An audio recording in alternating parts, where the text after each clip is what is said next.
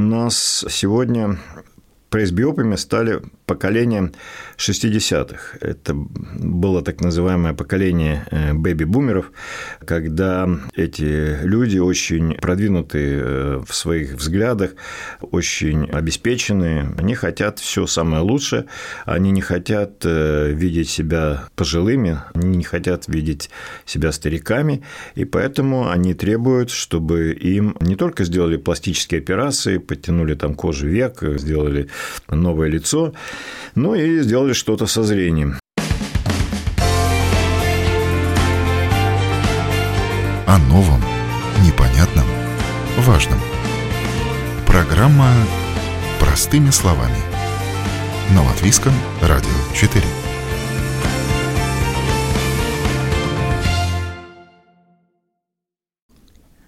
Здравствуйте, с вами Марина Талапина, звукооператор Рейнис Будзе, и сегодня будем говорить о пресбиопии.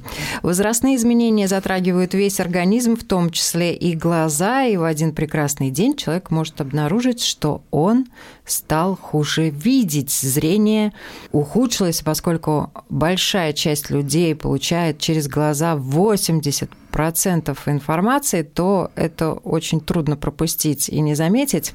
И что важно знать о проблемах зрения после 40? Можно ли затормозить процессы старения глаз? Об этом говорим сегодня. Я рада представить с нами в студии врач-офтальмолог, ассоциированный профессор Латвийского университета Игорь Соломатин. Здравствуйте.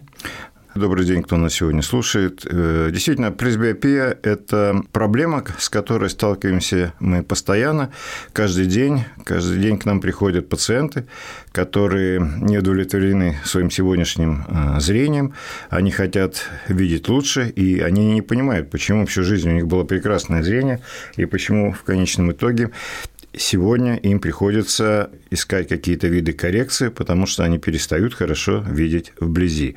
Самый распространенный термин при этом – мне не хватает длины рук. То есть я плохо вижу э, уже на расстоянии где-то 30-35 сантиметров.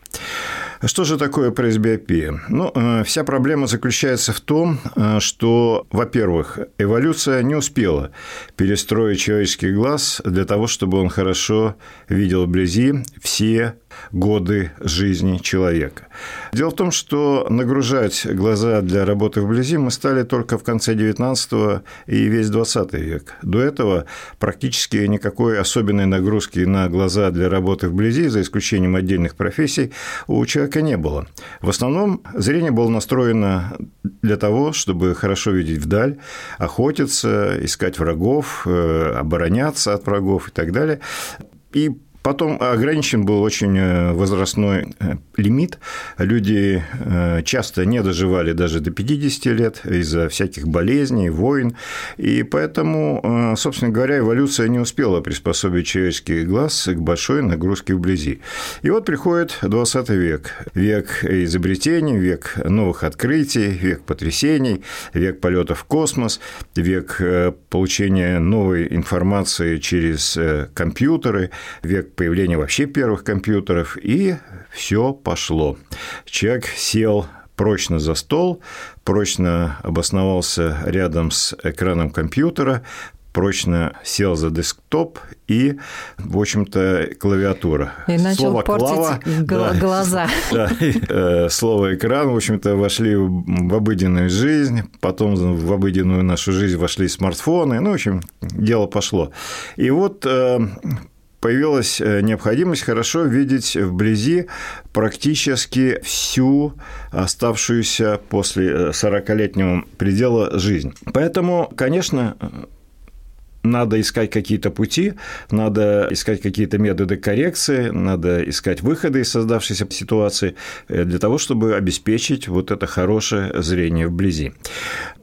За счет чего достигается вообще дистанционное зрение? Дело в том, что внутри э, человеческого глаза есть такая линзочка, она называется э, хрусталиком.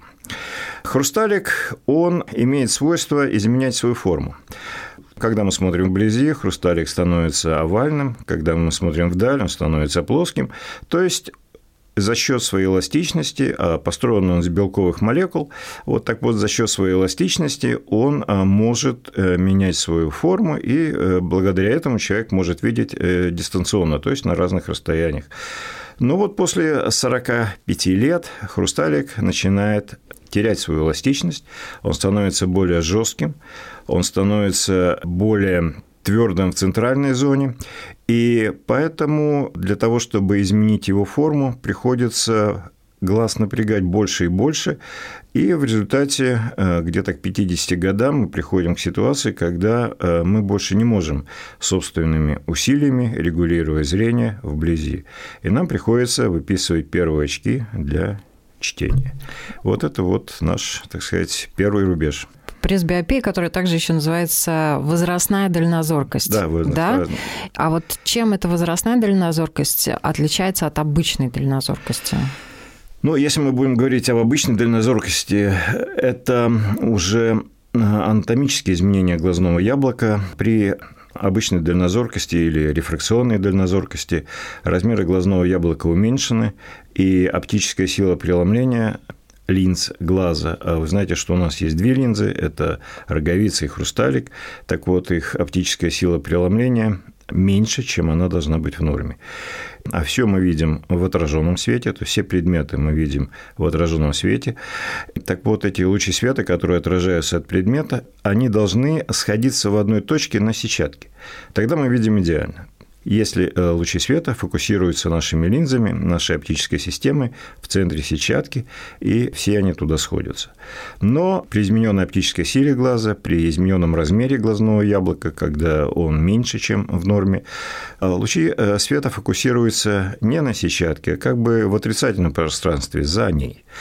И поэтому Человек, постоянно напрягая зрение при дальнозоркости для того, чтобы хорошо видеть и вдаль, и вблизи, Поэтому так часто и случаются так называемые головные боли, головокружения внезапные у людей, которые долгое время работают вблизи, особенно с компьютером, люди молодого возраста. Они приходят, начинают жаловаться на сильнейшие головные боли, на чувство покраснения глаз, на головокружение, иногда бывает тошнота, даже до рвоты бывает доходит. И обычные врачи, они сразу вызывают скорую помощь, думая, что происходит какой-то проблемный срыв в центральной нервной системе, может быть, нарушение кровообращения в области мозга и так далее. То есть иногда ставят даже диагноз инсульт, э, везут на скорой помощи в приемный покой университетских госпиталей.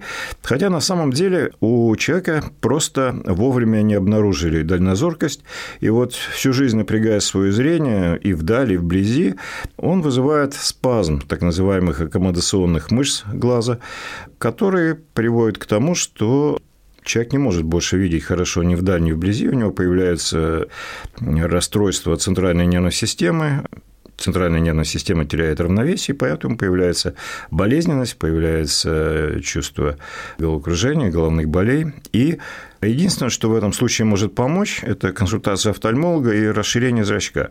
То есть есть специальные капли, которые мы закапываем, зрачок расширяется, и через минут 20-25 все в порядке человек абсолютно здоров, может идти дальше работать, и, э, в принципе, только единственное условие, чтобы он по пути зашел в оптику и выписал все очки для того, чтобы работать у них или смотреть далее. Вот и все.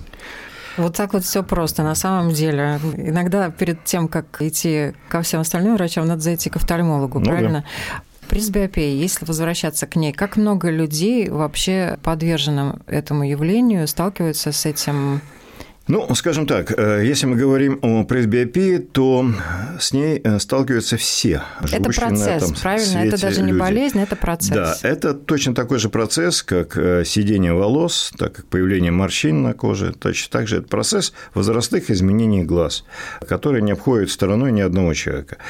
Наверное, вы слышали, что близорукие люди, они всегда хвастаются тем, что ну вот доживем до 40, и все вы оденете очки, а мы снимем. Но на самом деле они ошибаются, никуда от них очки не уйдут, потому что не изменятся ни размеры глаза, ни оптическая система.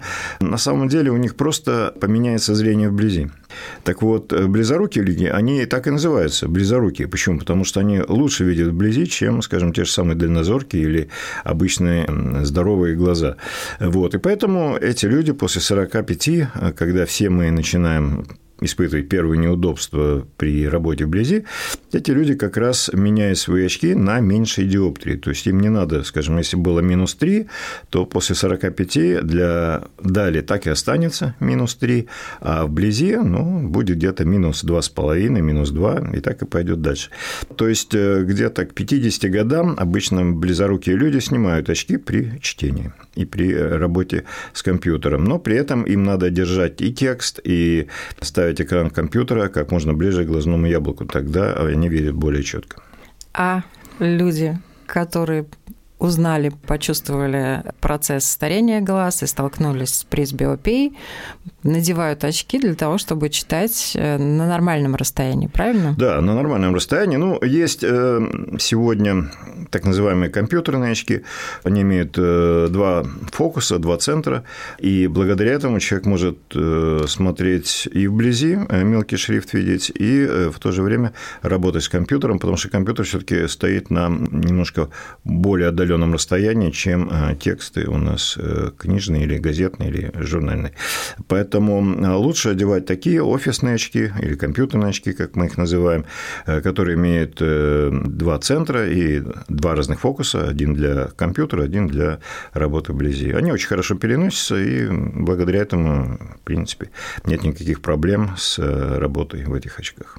Это единственный выход из ситуации при пресбиопии? Ну, на самом деле, сегодня все человечество находится в поиске решения вопроса, а чем же заменить очки, потому что, ну, понятно, что чисто психологически ну, я уже много раз рассказывал такой случай, но расскажу еще раз, напомню просто, что недавно, ну, буквально где-то год-полтора назад, э, к нам в клинику приехали два молодых парня из Германии с просьбой заменить им хрусталики мы э, им задали вопрос, э, зачем вы молодые, у вас с хрусталиками все в порядке, у вас нет помутнений, вы видите достаточно хорошо, а зачем вам их менять, зачем вам делать операцию?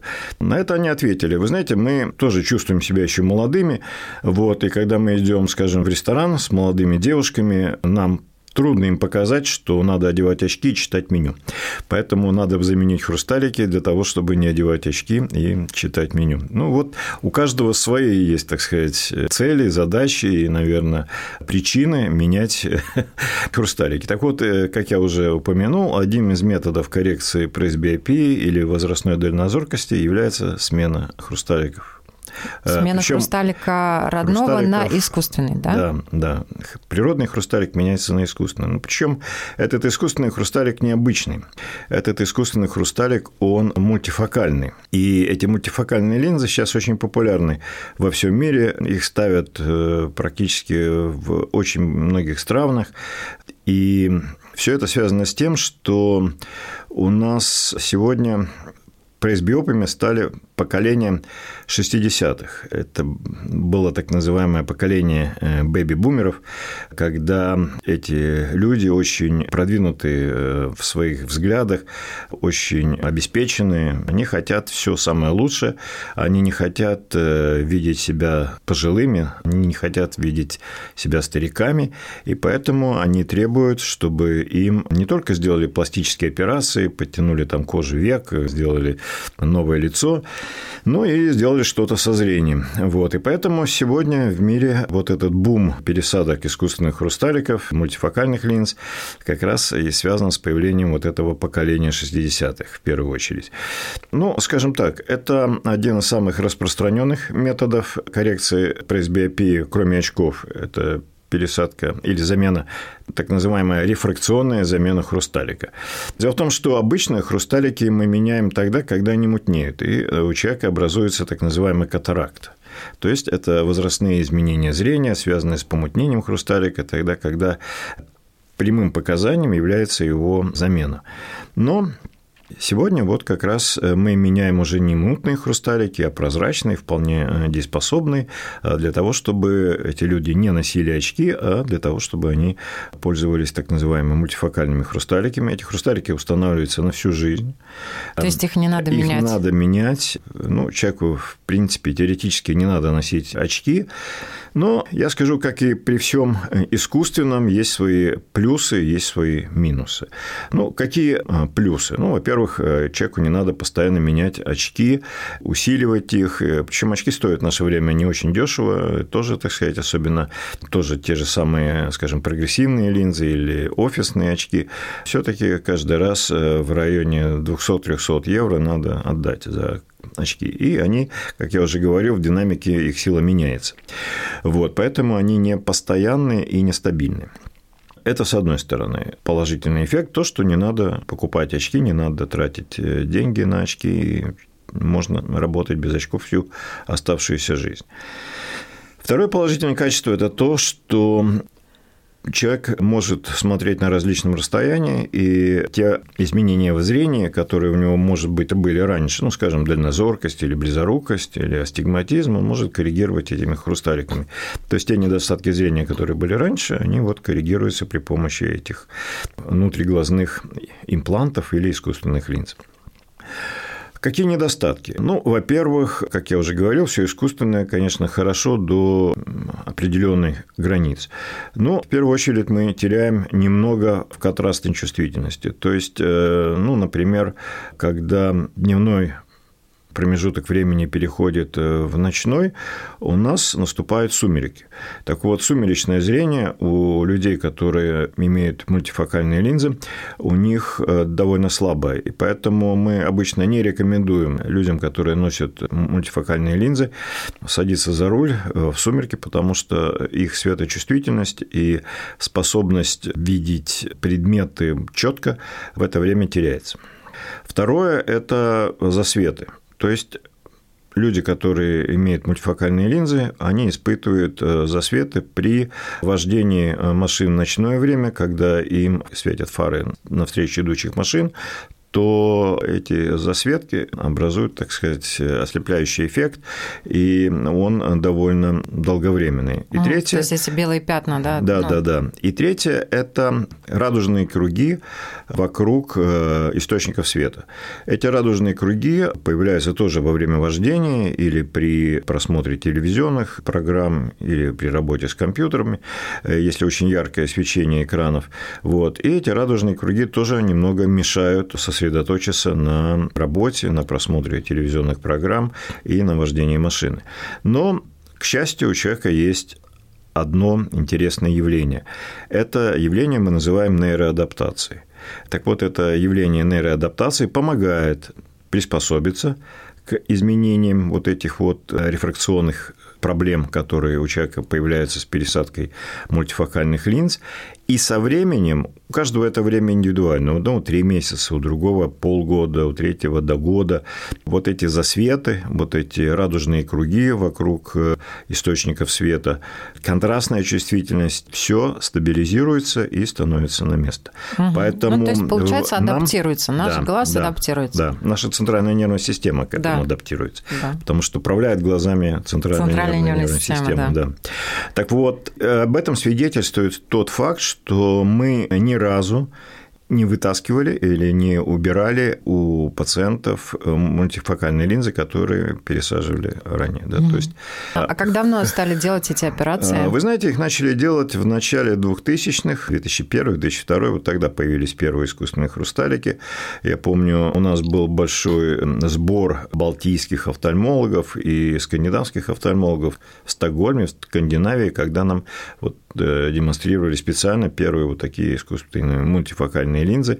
Но надо сказать, что к тому времени они-то были изобретены, но они еще не были настолько совершенны, не были настолько качественны, и не было настолько качественной обработки.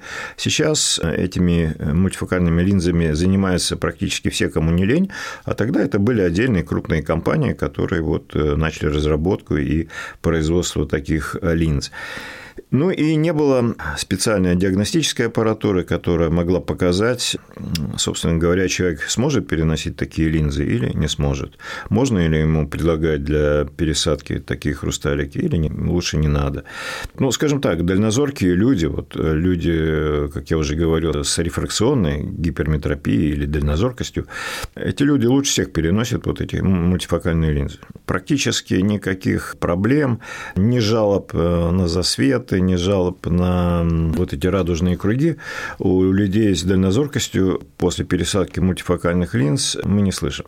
В основном эти жалобы появляются у людей, когда мы пересаживаем мультифокальные линзы при близорукости.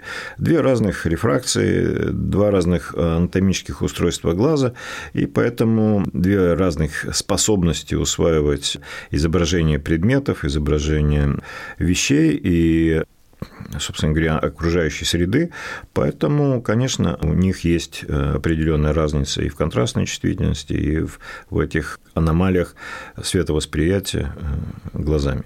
Но вот. операция – это действительно очень хорошее решение для ситуации, когда уже других решений, наверное, нет. А можно вообще этот процесс как-то предупредить, или даже если он начался, притормозить, ну, чтобы давайте, операцию, быть... так скажем, оттянуть на более Да, давайте, может быть, сначала закончим с операциями, расскажу уже обо всех возможных вариантах, а давайте. а потом э, начнем о профилактике, потому что это тоже важный вопрос, помогает ли черника, съеденная тоннами или витаминами, которые мы не перестанно поглощаем для предотвращения пресбиопии. Ну, еще про операции. Значит, сейчас очень популярный метод э, коррекции зрения – это лазерная коррекция зрения. Так вот, очень многие приходят э, пациенты для того, чтобы исправить пресбиопию или возрастное зрение при помощи лазера. Но вся проблема заключается в том, что при лазерной коррекции зрения мы исправляем оптическую силу другой линзы, не хрусталика, а роговицы. И лазерная коррекция зрения, в принципе, возможна даже при пресбиопии, но при этом мы искусственно, если до этого у человека никогда не было очков, мы искусственно один глаз, не ведущий, должны сделать близоруким. То есть мы должны в первую очередь, если все-таки э, решением было проведение лазерной коррекции, мы должны проверить все тесты для того, чтобы понять, сможет ли человек переносить близорукость э, на одном глазу, а на другом у него нормальное зрение остается. И в том плане, что иногда, сделав такую лазерную коррекцию, мы встречаемся с ситуацией, что у человека возникает двоение, у человека возникают вот такие же головокружения, головные боли, то есть э, не может произойти адаптация к новым условиям зрения и, собственно говоря, не возникает э, возможности видеть хорошо двумя глазами. Поэтому для того, чтобы сделать такую операцию при помощи лазера, мы э, сначала проводим очень долгое тестирование, и только после того, как мы убеждаемся в том, что человек будет э, хорошо видеть после операционном периоде, мы можем делать ему лазерную коррекцию, которая заключается в том, что или оставляется небольшая близорукость, если мы коррегируем близорукость на обоих глазах, на одном глазу оставляется, а на другом глазу убирается полностью. Или если у человека, скажем, нормальное зрение, то тогда мы искусственно делаем один глаз близоруким для того, чтобы он видел вблизи одним глазом, вторым хорошо видел и вдаль тоже, и тогда мы смотрим, как вот переносится вот эта разница, и может ли человек адаптироваться к такой разнице в дальнейшем. Вот, поэтому это все сложно, это все, так сказать, непросто, поэтому коррекция пресбиопии – это, ну, скажем так, процесс довольно объемный, и здесь, конечно, не хватает 20 минут, 15 минут на обследование пациента. Обычно это обследование занимает где-то полтора-два часа для того, чтобы решить вопрос, э, скажем, о коррекции зрения при пресбиопии. Теперь вопрос о том, можно ли предотвратить. Притормозить, притормозить я бы так сказала, да. Э, процесс да. старения глазного яблока. Да, притормозить процесс старения глазного яблока. Вопрос, конечно, интересный. По той простой причине, что само э, старение глазного яблока, оно зависит от многих и многих условий. Наиболее такими наиболее важными из этих условий является, во-первых, кровообращение в области глаза, во-вторых, заболевания глаз, которые могут быть уже на фоне пресбиопии или фоне начинающихся возрастных изменений других. И третье – это аномалии э, рефракции или вот эти проблемы, связанные с близорукостью, дальнозоркостью, астигматизмом, которые у человека были раньше. И, конечно, мы в общем-то, сегодня не имеем такой волшебной таблетки, которая бы нам дала возможность полностью предотвратить возрастные изменения глазного яблока. Ну вот э, были проведены исследования, они были, кстати говоря, очень долгими, это была пятилетняя работа. В нее были вовлечены около 5 миллионов человек. Они были э, проведены на всех континентах, во многих госпиталях. Люди начиная где-то с 30-32 э, лет, начинали принимать специальный комплекс э, витаминов, куда входили э, витамин С, витамин Е, туда же входил специальные пигменты, которые нужны для глаз. И все эти комплексы люди принимали примерно в течение 20 лет. И было доказано, что те, кто начинал принимать эти комплексы для глаз, начиная с 30-летнего возраста, у них ни у кого не возникли возрастные изменения на сетчатке. А сейчас вы знаете, что возрастные изменения сетчатки являются бичом современной офтальмологии. Практически нет возможности бороться с этими дегенеративными изменениями сетчатки, и человек как бы слепнет, и мы ему чем не можем помочь. То есть он не слепнет как бы так физиологически, но он слепнет функционально, он не может читать, он не может смотреть телевизора. Для пожилых людей, ну, какие, так сказать, основные занятия? Они вот или читают, или телевизор смотрят, или с компьютером что-то что-то делают, вот, а они заниматься они не могут э, при дегенеративных изменениях сетчатки. Так вот, те, кто начинал принимать эти комплексы после 30, у них ни у кого не возникли эти дегенеративные изменения. И это проверялось долгое время. И второе, не удалось доказать, что эти витаминные комплексы помогают избежать развития катаракты. То есть развитие катаракты не зависело от э, приема витаминных комплексов, их объема, их состава. И как бы развитие катаракты, связанное с нарушением обменных процессов, возникало и развивалось отдельно уже от э, витаминов. Поэтому общепринятое мнение о том, что прием, э, скажем, черники, там, э, витаминов и капель витаминных для катаракты – это все из области фантазии. Нет лекарств, нет препаратов, которые бы сегодня могли бы растворить или затормозить развитие катаракты. Этим я хотел сказать, что, говоря о возрастных изменениях глаза, мы не можем конкретно говорить о полном старении или возрастных изменениях всего глазного яблока. Все-таки мы должны говорить об его отдельных частях, потому что, э, вот видите, витамины все-таки помогают избежать, но только чего-то одного. Очки помогают э, откорректировать что-то тоже одно, а другое нет. То есть все надо дифференцировать, делить, смотреть и подбирать индивидуально для каждого пациента. Также говорят, что вот у профессиональных бильярдистов возрастная дальнозоркость, она немножечко приходит позже, потому что они все время фокусируются то на ближнем э, шаре, то на дальнем шаре, который им нужно забить. И вот эта вот тренировка мышц глазных, благодаря их спорту, она немножечко тормозит вот этот процесс возрастной дальнозоркости. Да, я э, знаю эти работы, действительно, и еще подтверждено такое же явление у охотников потому что то на мушку смотрят, то на, то на, то на зайчушку. То на цель. Да. Вот, и в результате э, у них тоже вот как бы тренируется эта аккомодация, и э, вот эта небольшая тренировка дает возможность как бы отдалить тот период, когда наступает необходимость носить очки.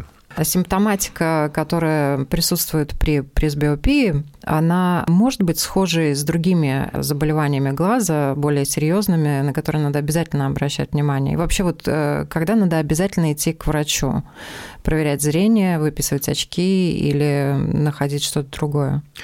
Ну, к врачу надо ходить Ходить всегда. регулярно, да.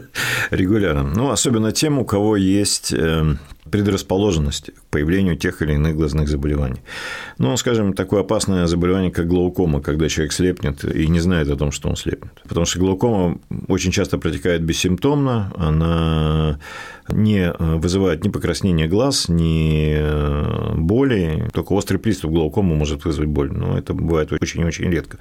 Вот, и только так, неожиданно для себя закрыв один глаз, человек может заметить, что другой глаз у него стал видеть плохо. Тогда он идет к врачу. Ну, в большинстве случаев уже оказывается поздно. Да? Ну, и это необратимый процесс да, глаукома. Поэтому в данном случае, конечно, людям, нашим пациентам желательно знать, что у них родственники, родители, ближайшие от них э, поколение э, страдало этим заболеванием, и тогда им э, после 40 лет нужно ежегодно два раза в год посещать э, офтальмолога для того, чтобы проверять внутриглазное давление и один раз в два года поле зрения.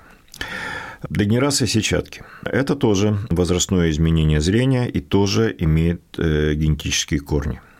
Поэтому тоже начиная с 40-летнего возраста пациентам, у которых имеется генетический анамнез или генетическая история развития вот таких дегенеративных историй э, сетчатки или заболеваний сетчатки у родственников, у родителей, они тоже должны посещать э, глазного врача на предмет профилактики и раннего выявления таких изменений на глазном дне. В более раннем возрасте постоянное наблюдение э, за глазами требуется у школьников, если у них развивается близорукость. А, я никогда не забуду картинку в Китае, когда для профилактики близорукости, э, начиная уже с 6 лет, они капают атропин. Дети стоят в коридоре. Ну, представляете, китайская школа – это не наша школа, где там 10-12 учеников в классе, это школа, где там тысячи. И вот они стоят в этих огромных коридоров, около стенки. Напротив них стоит медсестра, тоже с бутылочкой в руке. И она показывает, э, значит, откройте э, правый глаз, они открывают, берет капли, капает туда одну каплю, они тоже берут, капают одну каплю, потом э, специальной ваточкой протирают глаз, Потом она командует «откройте второй глаз», они открывают второй глаз, и по команде опять капают туда. Вот. И так каждое утро. Да? И это происходит примерно до 10-11 лет. То есть атропин а, специальным разведением в очень маленькой концентрации способствует профилактике развития близорукости. А вы знаете, что Китай, Южная Корея, Сингапур, Япония – это те страны, где близорукость ну, просто у каждого первого, да, потому что у них это, во-первых, генетически обусловлено, во-вторых, анатомия глаз с этим связана, ну и в-третьих, у них очень много действительно этих гаджетов, компьютеров и так далее. Да, поэтому вот для профилактики развития близорукости вот они так вот борются. борются да, с этим. Так вот, э, дети, у которых есть близорукость, они должны хотя бы раз в два года показываться э, к офтальмологу до 18-летнего возраста, когда останавливается рост человека, ну и глаза, соответственно, для того, чтобы профилактически исследовать глазное дно, чтобы там не было нарушений кровообращения, связанных с близорукостью, и для того, чтобы проверять остроту зрения. То же самое и дальнозоркие дети, особенно с высокой степенью дальнозоркости, тоже необходимо раз в два года хотя бы посещать офтальмолога для того, чтобы, соответственно, проверять зрение и проверять внутриглазное давление, потому что довольно большая дальнозоркость очень часто вызывает развитие глаукомы ну и так а далее. вот вопрос как раз, если уже обнаружена пресбиопия и человеку выписаны очки, ему помогли или он сделал операцию, как часто надо приходить после этого к врачу, когда уже проблемы начались? Ну, э, при пресбиопии, когда мы выписываем очки, надо знать, что ну, э, приблизительно считается так, одна диоптрия в 3-4 э, года. Да, то есть на деле очки плюс один, скажем, 45, где-то около 50 лет надо ждать появления очков плюс 2, дальше уже плюс 2,5, плюс 3 и так далее. Да? То есть ну, каждые 3-4 года может прибавляться одна диоптрия. Да? И так до 70 лет. Я так понимаю, что этот факт надо просто принять. Да, э, либо ну, точно так же, на да, операцию. возраст есть возраст, да. Ну, конечно, можно решиться на операцию, особенно тем, кому не нравится носить очки. Операции достаточно успешные, но я рассказал все за и против любой операции. И поэтому я считаю, что это уже решение каждого пациента в отдельности. Спасибо вам большое за этот содержательный разговор. Мартышка к старости слабо глазами стала. Но у людей проблемы лечат, и это главное. Спасибо большое еще раз. На вопрос Латвийского радио 4 сегодня у нас отвечал врач-офтальмолог, ассоциированный профессор Латвийского университета Игорь Соломатин. Всем хорошего дня. Спасибо, до свидания.